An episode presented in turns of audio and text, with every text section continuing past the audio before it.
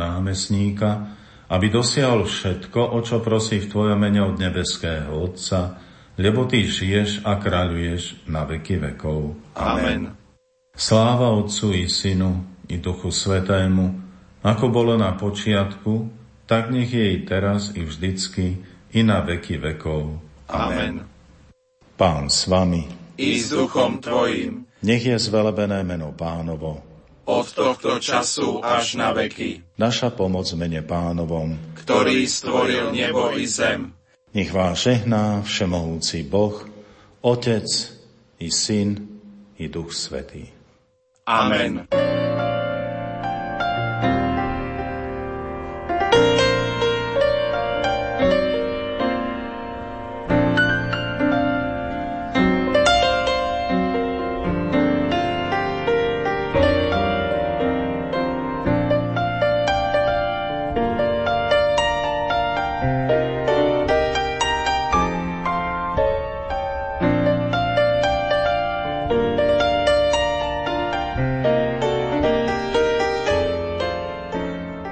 Každá kniha má svoj príbeh, nielen ten, ktorý si v nej možno prečítať. Knihy prežívajú generácie, prechádzajú z rúk do rúk.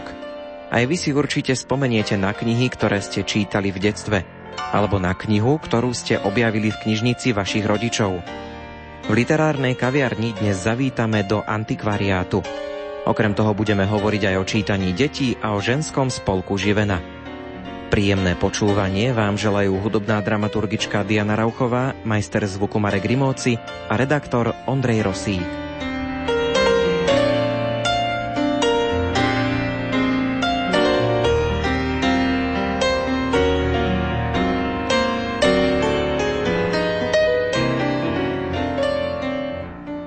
Ján Cíger sa narodil v roku 1960 v Martine.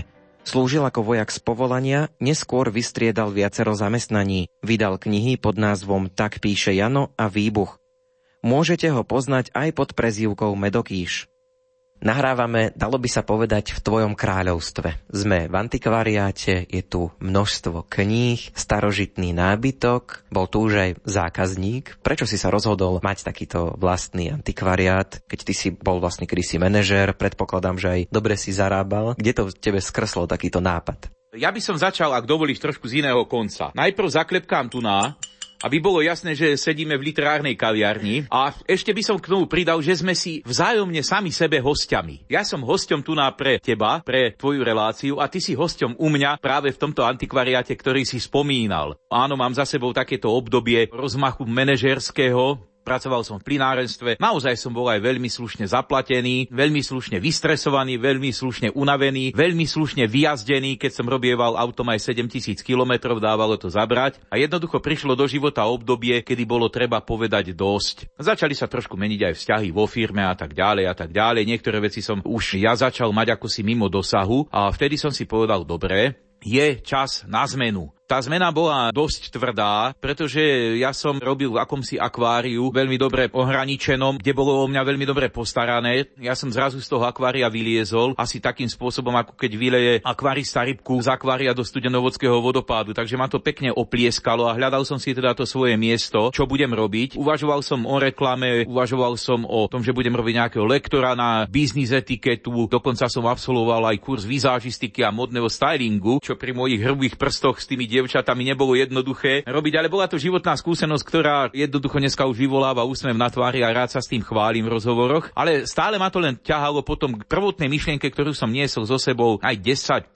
rokov, a to boli knihy. A rozhodol aj jeden moment, bol som na návštevu mojho kamarátka Miška Horeckého, ktorý mi hovorí, počúvaj ma, daj sa do tých kníh, už nevymýšľaj, pre začiatok ti pomôžem. Tak som začal najprv s 80 knihami v jednej polici a potom Michal mi, keďže tiež bol majiteľom antikvariátu, Michal mi potom posunul nejaké a v podstate ten antikvariát sa potom rozšíril zrazu o nejakých 1500 knížiek, už sa to začalo podobať na antikvariát. Začal som si budovať nejaké to meno, vybudoval som si samozrejme e-shop, pretože bez toho už dnes antikvariát jednoducho neprežije, pokiaľ naozaj nepracuje s nejakými extra výberovými vzácnosťami, na ktoré má odbyt. Išiel som takým spôsobom, že pokus omyl. Tých omylov bolo, ale myslím si, viacej, pretože ja som bol hlavne milovník kníh. Od samého najútlejšieho detstva. Knihy som miloval, knihy som čítal, knihy som si požičiaval a čítal, knihy som ja požičiaval, aby ich čítali iní. Ale ten obchod s tými knihami funguje trošku na inej báze a zo párkrát mi to dalo po nose. Musel som sa naučiť niektoré tie zákonitosti vôbec, aby som prežil.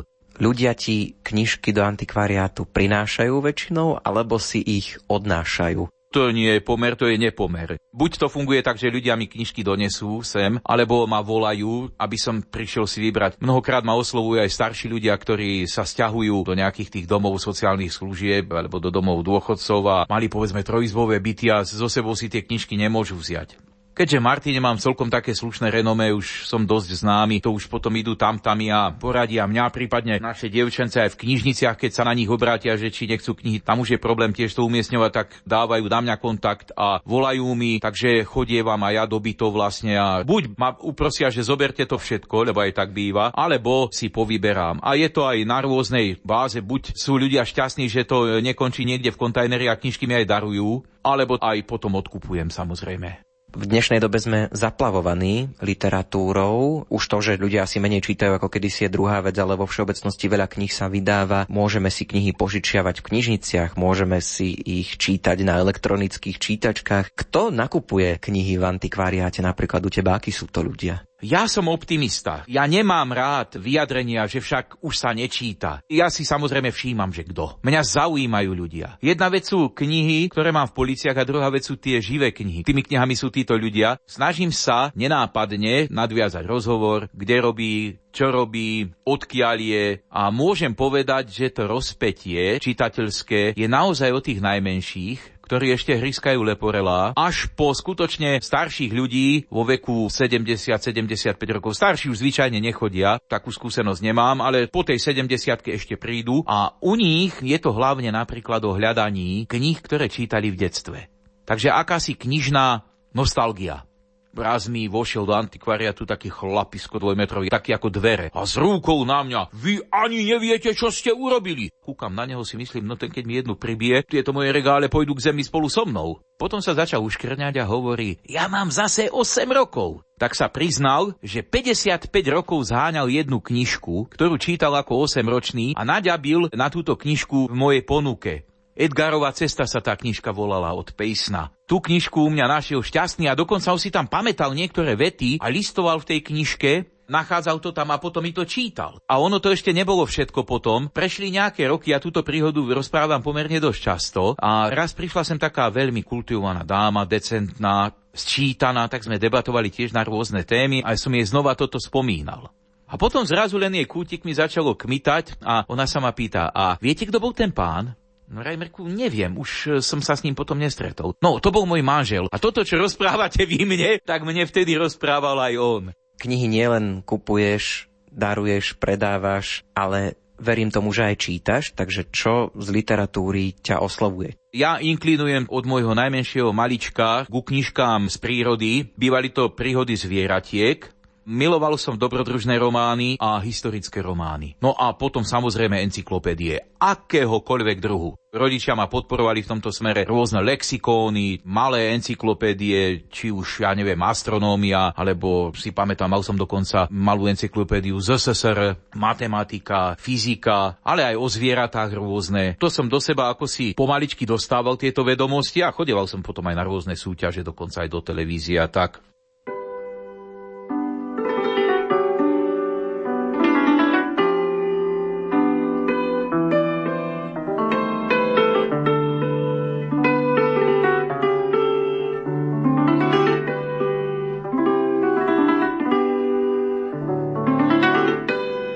Okrem čítania kníh Ján Cíger aj aktívne píše. Pravidelne prispieval svojimi glosami do ranného vysielania Rádia Regina. Prečíta nám rannú glosu s názvom O starej smotane.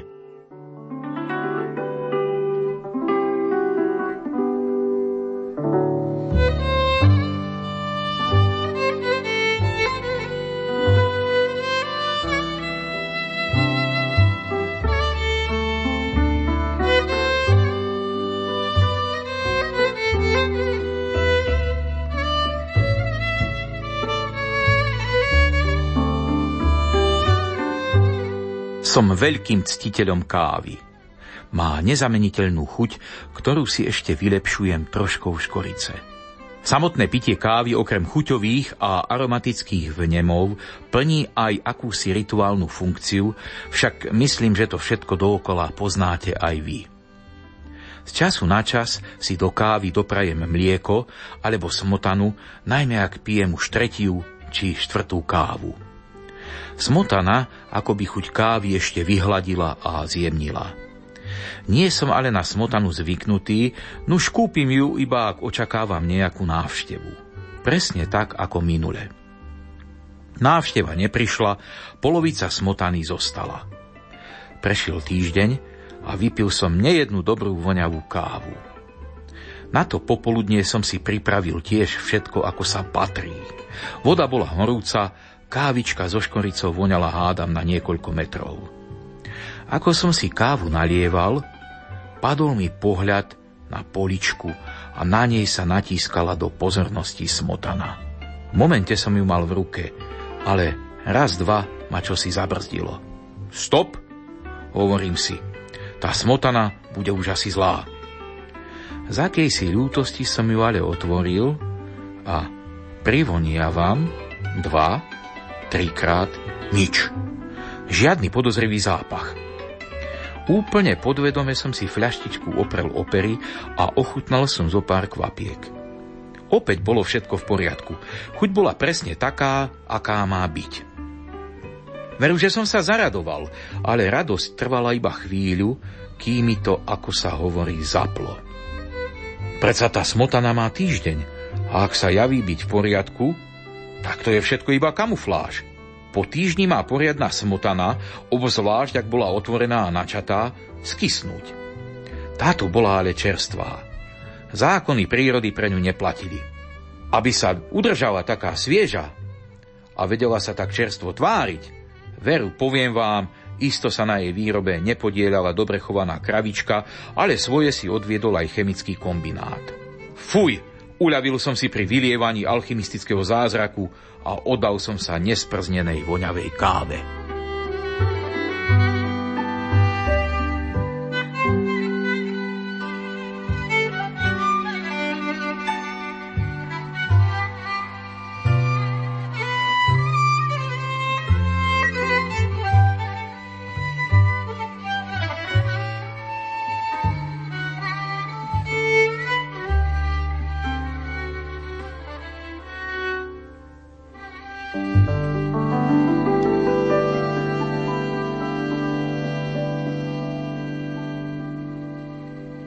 Ľudia, ktorí sledujú trošku to literárne dianie, tak ťa môžu poznať, pretože ty si propagátorom Mateja Hrebendu. Prečo práve Matej Hrebenda? Prečo je to tvoj vzor? Keby naši milí poslucháči boli teraz tuná pri mne, tak by zbadali, že za mnou asi 1,5 metra visí pomerne veľký obraz Mateja Hrebendu, národného buditeľa, ktorého život bol ohraničený rokmi 1796, 1880.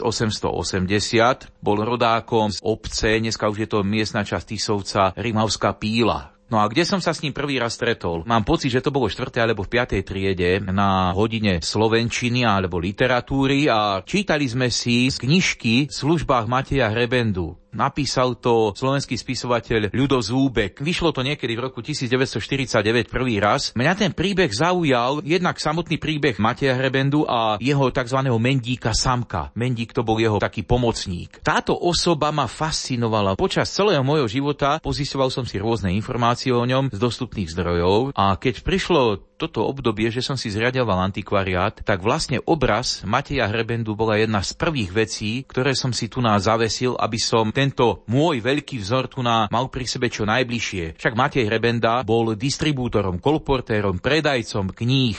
Jednak mu ľudia knižky aj dávali, presne tak, ako občas dávajú aj mne. A jednak samozrejme ich aj bral pravdepodobne teda do nejakého ako keby komisionálneho predaja, alebo ich aj sám nakupoval od rôznych vydavateľov, ktorí na Slovensku už fungovali. Jedným z nich napríklad bol Gšpar Fierpa, taký belopotocký. Takže od nich tieto knižky brával a chodil potom na rôzne tie jarmoky. On to mal, by som povedal, tieto knižky určené na predaj v takých dvoch vrstvách. Jedna boli tí obyčajní, bežní roľníci, sedliaci, žijúci v tých dedinských chalúpkach, kde distribuoval tie kalendáre, v ktorých jednak samozrejme mohli byť aj príbehy z rôznych svätých, boli tam cirkevné sviatky, ale nakoniec boli tam aj rady pestovateľom obilia, ovocinárom, prichádzali možnože nové druhy zvierat, dobytka, takže tam títo ľudia mohli ponachádzať rôzne nové informácie, ako povedzme liečiť choroby a tak. Túto svoju činnosť vykrýval týmito kalendármi, no a potom vlastne boli také tie vyššie vzdelanecké vrstvy, ktorým zháňal a dodával potom také už náročnejšie knižky. No a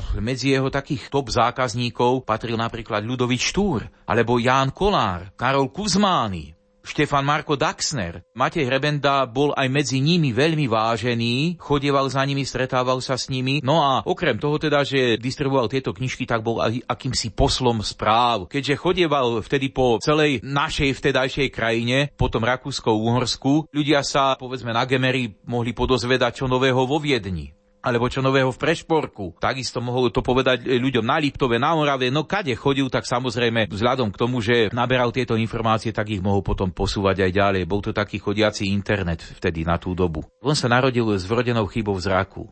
Prišlo sa na to vlastne pri tých jeho detských hrách, že nevidí úplne najlepšie, zhoršovalo sa to stále, ale kým mohol čítať, čítaval. Veľa čítaval, naberal nesmierne množstvo vedomostí na svoju dobu a nepodal sa tomuto svojmu údelu, ktorý mu bol v tej dobe daný, jednak aj tým, že nemal peniaze na liečbu a možno, že aj naozaj aj tá lekárska veda vtedy ešte nebola na takej úrovni, takže mu ten zrak nedokázali zachrániť a v podstate on v tej 40-tke zhruba stratil zrak úplne. Dovtedy chodieval často na tieto cesty sám, ale už potom si musel priberať so sebou chlapcov, ktorí mu pomáhali. Jedným z tých najznámejších bol práve ten Samko, ktorý potom je aj takým hlavným hrdinom tej knižky v službách Mateja Hrebendu. Matej Hrebenda nakoniec sa mu za všetko odvďačil tým, že mu zaplatil školy. Propagácia z tvojej strany je aká? Viem, že chodíš po Slovensku. Ja som si uvedomil, že Matej Hrebenda je jedna obrovská postava z našich dejín a naviac je nekonfliktná.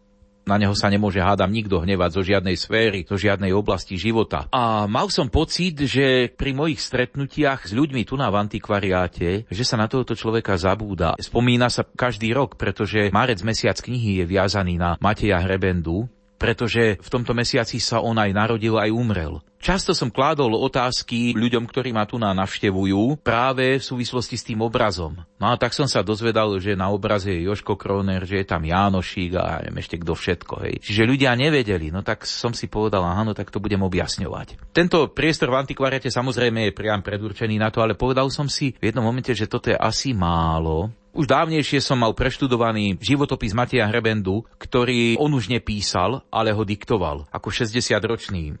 A vyšiel aj v takej knižnej, brožovanej podobe, niekedy začiatkom 70.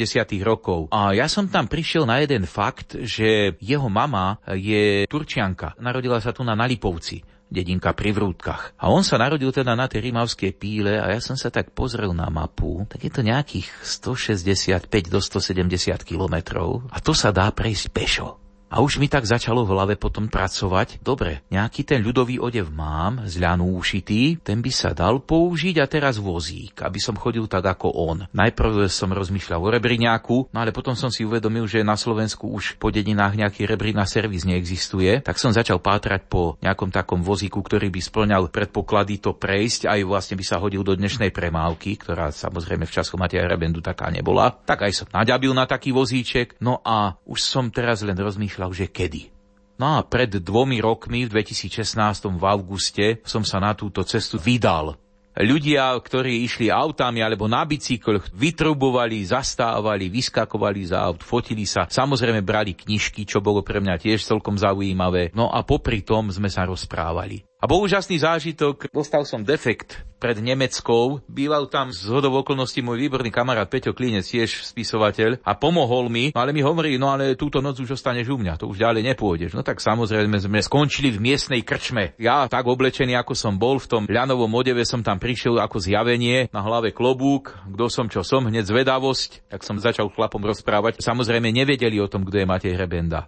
Bolo veľmi pekné, že ľudia ma aj obdarovávali. Cez Brezno, keď som šiel, taká krásna dievčina sa rozbehla za mnou a doniesla mi ovocie normálne, kúpila na tržnici a ma s tým obdarovala. Alebo tiež mi volal jeden môj priateľ od Brusna Janko Vaník a vtedy sme si ešte vykali, to ste vy, hej, a počkajte tam na tej križovatke na nás, za chvíľočku aj s manželkou prídeme, tak mi doniesol nejaké jedlo a tak a na zvodidlách sme potom asi pol hodinky sedeli a debatovali. Také milé to bolo. Med som dostal od jedného človeka z Revúcej. Zastal tiež, zaflekoval, vyletel z auta ako namydlený blesk. Pán Cíger, videl som vás predvčerom v telke, tuto máte med odo mňa, darujem vám.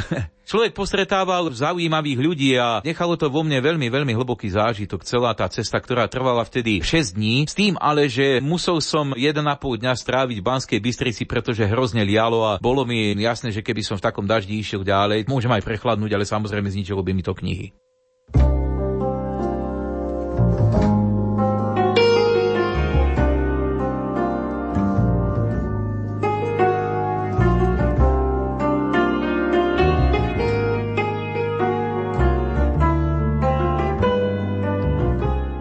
Počúvate literárnu kaviareň na vlnách Rádia Lumene. Pokračujeme v rozhovore s Jánom Cígerom a opäť si vypočujeme niečo z jeho tvorby. Tentokrát to bude glosa s názvom Ľúbostné prezývky.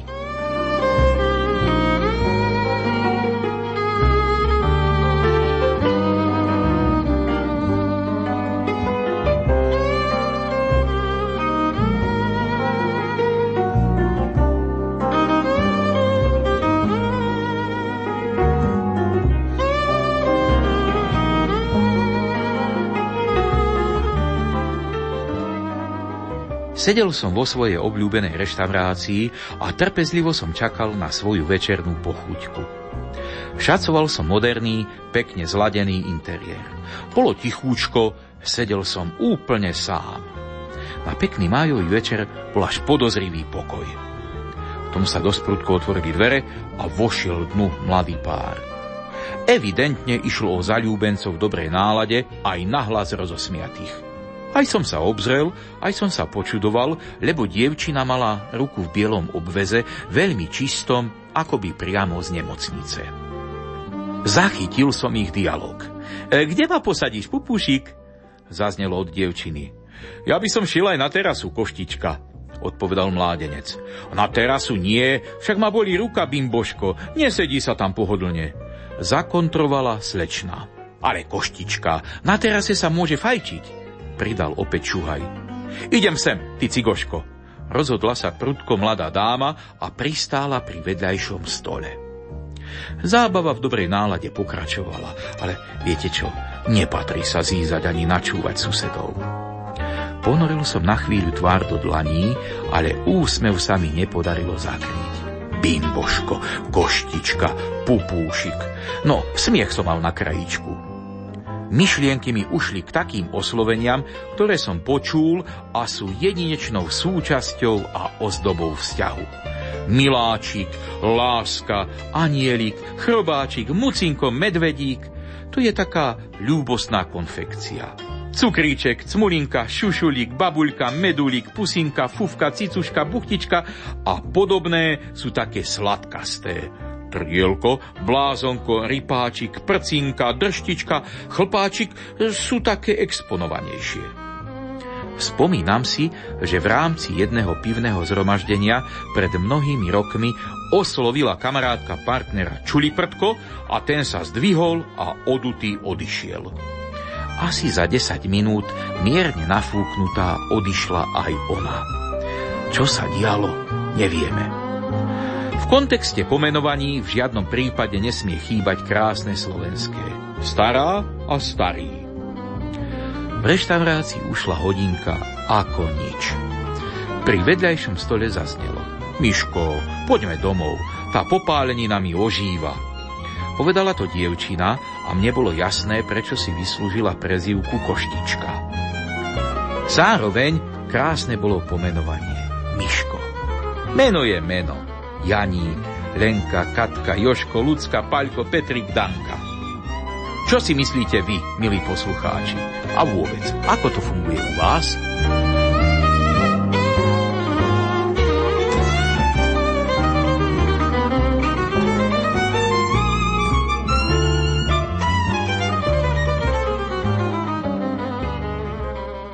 Antikvariát sídli v budove spolku Živena a ty si aj do tohto spolku zapojený, hoci je to ženský spolok. Tak čo ty ako muž vlastne robíš v ženskom spolku? Aká je tá tvoja úloha? Okrem toho, že si požehnaný medzi ženami. Tuto je hlavné sídlo, tuto je tá budova, ktorá bola postavená v roku 1932 za výraznej finančnej pomoci vtedajšieho prezidenta Tomáša Garrigua Masaryka a jeho dcery Alice Masarykovej, ktorá sa veľmi hrdo hlásila k Živene aj k Červenému krížu. Tieto peniaze pomohli živeniarkám postaviť túto majestátnu budovu, ktorá potom slúžila hlavne na tie vzdelávacie účely, na sociálne účely, na charitu. A dokonca tu, kde sedíme, tu sa chodili ľudia kúpať. Tu boli vane, tu boli také, ako sa vraví, plentne a za nimi sa teda ukryli a raz do týždňa, pretože v tých domčekoch, ktoré v Martine vtedy boli, tak kúpeľne neexistovali. Tak keď už sa toto stávalo, tak si Martinčania tak vymohli zrejme asi aj niečo takéto, aby mohli dodržiavať aspoň raz do týždňa tú základnú hygienu. Ja som mal to šťastie vlastne, že pred rokmi som sa zoznámil s vtedajšou predsedničkou miestneho odboru aj správkyňou budovy a mi ponúkli, že sa im uvoľňuje tu na priestor, že by som mohol prísť, pretože priestor, kde som mal predtým antikvariát, bol veľmi maličký a už so 4,5 tisíc knihami bol som veľmi stiesnený, tak sa mi to celkom hodilo, tak som to miesto tu naprijal. Tým, že som tu začal fungovať, automaticky teda som si požiadal aj o členstvo v Živene, začal som nejakým spôsobom tak spolupracovať, hlavne cestou takých kultúrnych podujatí, cez literatúru. No a potom aj so zmenami v Živene a hlavne s príchodom novej pani predsedničky, pani Magdy Vašáriovej, sa tu na začali diať obrovské zmeny. Vďaka získaným peniazom cez rôzne granty a programy, ktoré pani Magda vedela aplikovať, tak sa budova mení. Máme tu vybudované,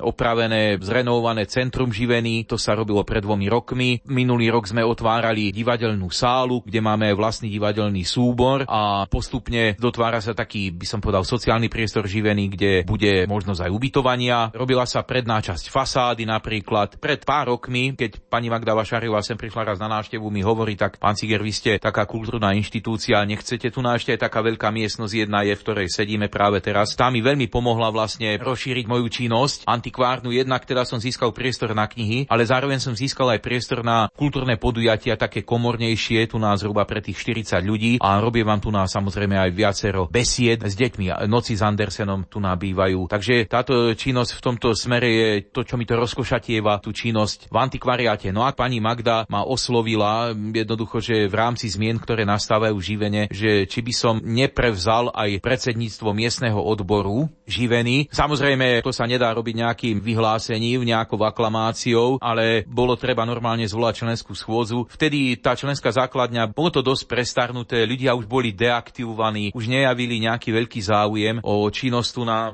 aj z rôznych zdravotných dôvodov a tak. Padalo to do pasivity, tak zvolal som nutný počet ľudí na mimoriadnu schôdzu. Vtedajšia pani predsednička sa vzdala svojej pozície. Ja som bol zvolený na tej schôdzi aspoň dočasne za predsedu miestneho odboru, s tým, že mojou úlohou bolo tú členskú základňu začať dávať dohromady, ľudí pozývať, vysvetľovať, hovoriť im o tom, čo Živena robí, čo bude robiť, aké má plány. A to sa celkom podarilo. Niečo ešte z tých starých členov skončilo, odišlo a čuduj sa svete, začali prichádzať hlavne mladí. Dneska nás je čosi cez 30 a základom skutočne sú mladé ženy, okolo 30. Je dobré, že nie som ten človek, ktorý ich musí nejakým spôsobom naháňať, obháňať, to nakoniec by aj nebol účel, hej. Táto činnosť je výsostne dobrovoľná, ale prvé výsledky sa dostavujú, pretože máme za sebou mnohé podujatia. Vianoce tu na Živene aj pre verejnosť, fašiangy, máme tu na rôzne čítania, ľudové zvyky. Nedávno sme otvárali, dievčence niekoľko mesiacov pracovali na bylinkovej záhrade, ktorá dneska už skutočne je veľmi pekná a je to taká oddychová zóna a kultivuje de facto pomerne veľký záhradný priestor, ktorý je za budovou. No ja sa venujem tu na hlavne tej literárnej činnosti. Mám množstvo priateľov medzi spisovateľmi, tak mnohí už tu boli na rôznych besedách, na stretnutiach. A takto to dávame dohromady a tá Živena, myslím si, že v rámci všetkých tých možností, ktoré nám náš súkromný, osobný čas dáva, čas z neho vieme venovať aj tomuto priestoru, aj vlastne tejto inštitúcii a myslím si, že je to celkom zaujímavé. Otvorme ešte jednu tému. Organizuješ v týchto priestoroch aj aktivity pre deti. O jednej takej aktivite som sa aj dočítal, volalo sa to Hra škola. Myslím si, že deti sú tými najvďačnejšími čitateľmi, pretože aj keď samozrejme tých možností na uplatňovanie svojich záujmov a v rámci toho, čo im rodičia dovolia, je veľmi veľa, ale tá knižka je, myslím si, jednou zo základných hračiek. Deti veľmi radi si pozerajú obrázky. rôzne leporelká, či už sú to zvieratká, to je atraktívna téma vždycky, ale aj rôzne postavičky. Takže pomaly, ako sa v tom hrabkajú, ako si v tom listujú, ako povedzme možno aj tých leporelách prevracajú tie kartonové stránky, tak nadobúdajú vzťah k tej knižke a zistujú, že sa z nej môžu všeličo dozvedieť. Najprv len tak vizuálne, potom samozrejme popri tom aj, ak majú niekoho blízkeho pri sebe, mali by to byť teda hlavne rodičia, ale môžu tu byť aj starší súrodenci, starí rodičia alebo starší priatelia, ktorí im porozprávajú, povedzme, čo v tej knižke tie obrázky znamenajú, prečo sú tam. Môže to byť len nejaká informácia, ale môže to byť aj nejaký príbeh a tak. No a takýmto spôsobom sa potom buduje vôbec vzťah ku tým knižkám a ako to dieťa rastie, naberá tie vedomosti a skúsenosti s tou knižkou, tak samozrejme môže sa dostávať ďalej, cez svoju fantáziu rozvíjať vlastne tie príbehy, ktoré tam ten, ktorý autor napísal.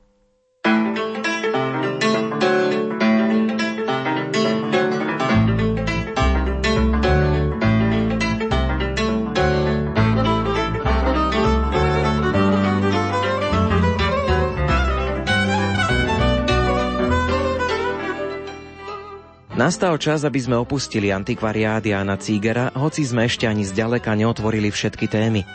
Napríklad som sa neopýtal, či číta Jozefa Cígera Hronského.